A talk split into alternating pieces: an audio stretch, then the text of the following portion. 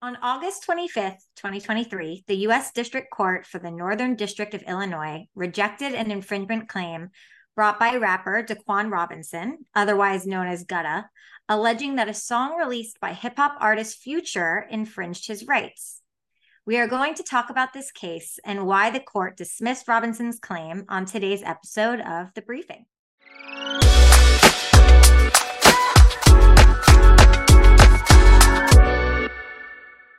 I'm Jamie Lincenberg of Weintraub Tobin, and I'm joined today by my colleague Scott Hervey.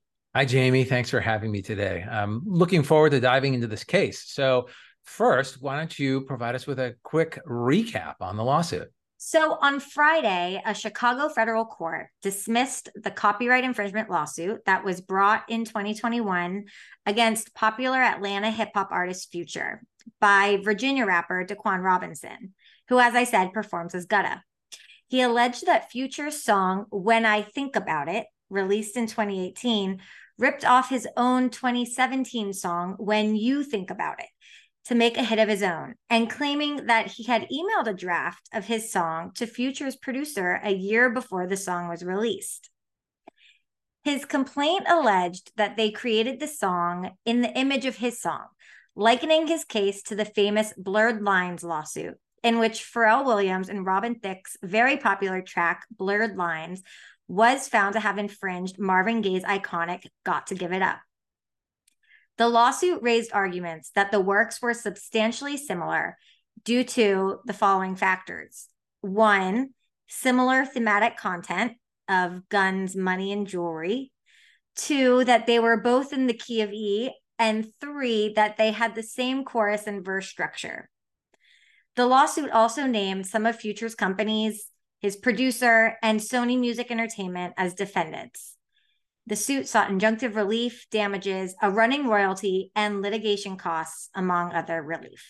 Future's team filed a motion to dismiss, arguing that Robinson did not adequately allege the protectable elements of When You Think About It were copied. They argued that both the songs repeat exceedingly commonplace phrases, when you think about it and when I think about it. And both include commonplace themes of guns, money, and jewelry. That's right. Then Robinson's team filed an opposition to the motion, citing that there are a lot of questionable similarities between the two works and that the lyrical theme, content, structure, and rhythm are identical. But Judge Martha Pacold of the District Court of the Northern District of Illinois disagreed, ruling that it didn't matter whether Future had copied Robinson's song because the material he allegedly borrowed, even if he did so, was not covered by copyright in the first place. That's right. Citing other examples, including tracks from Biggie, Kanye West, and Neil Young, that's an interesting trio if you think about it. She notes that thematic elements that are frequently present in certain genres of music place them outside of the protections of copyright law. This was the same argument that won the dismissal of the lawsuit against Kanye West over the lyrics, What Doesn't Kill You Makes You Stronger, in his 2017 hit track, Stronger. Judge Pacold writes that, quote, first and most critically, the phrase, quote, when you think about it, or, quote, when I think about it, is not entitled to copyright protection.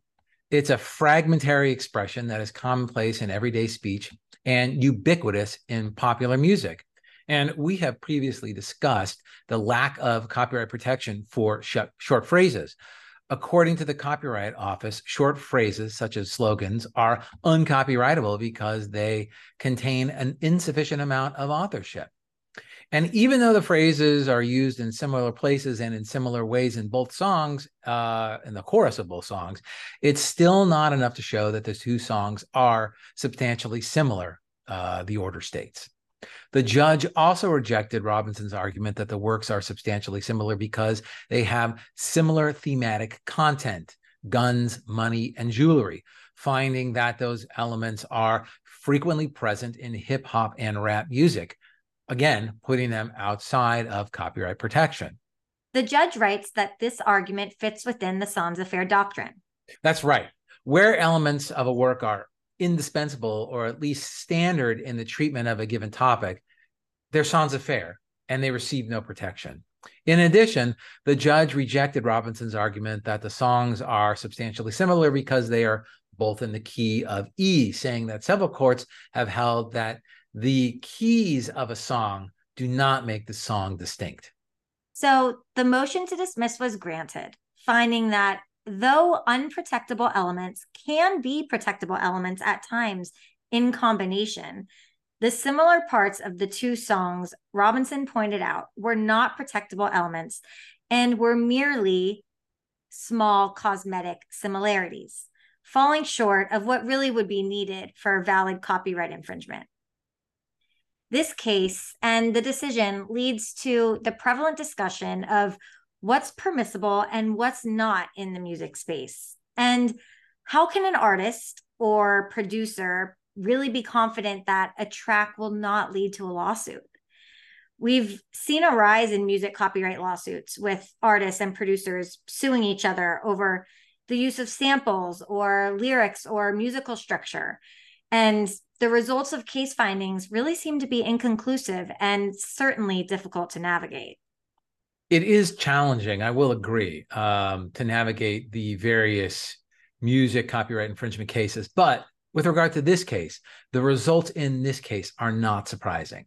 We have seen this before. The Ninth Circuit has a two part test to determine copyright infringement, and it's known as the extrinsic and intrinsic test. The extrinsic test is objective in nature and requires the plaintiff to identify specific criteria which it believes to have been copied, which Gutta did. But this is where the court sorts out whether there's enough similarities between the works as to the elements that are protectable, such that a reasonable jury could find that the defendant's works uh, work is substantially similar. The extrinsic test requires that the court review the works, the allegedly infringing elements, and then filter out the unprotectable elements, and then decide whether, as a matter of law, the remaining similarities are sufficient to allow the case to go forward. And that's what the, the court did here. It looked at the elements that were put forth by Gutta as being uh, similar.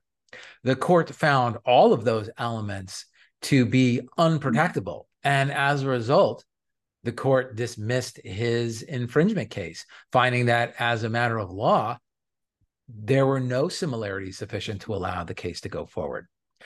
Unprotectable elements, whether they're short words, common themes, or musical building blocks or chord prog- progressions that were, for example, the basis of the Ed Sheeran Marvin Gaye lawsuit, are and need to remain available to all creators to use as part of their creative endeavors. As important as it is to protect the protectable aspects of a creator's work, it's equally important to protect the status of those elements that are unprotectable as a matter of law and make sure that they are available for all creators to use. I agree. Thanks, Scott. Thank you for listening to this episode of The Briefing. We hope you enjoyed this episode. If you did, please remember to subscribe, leave us a review, and share this episode with your friends and colleagues. If you have any questions about the things we covered today, please leave us a comment. We'd be glad to reply.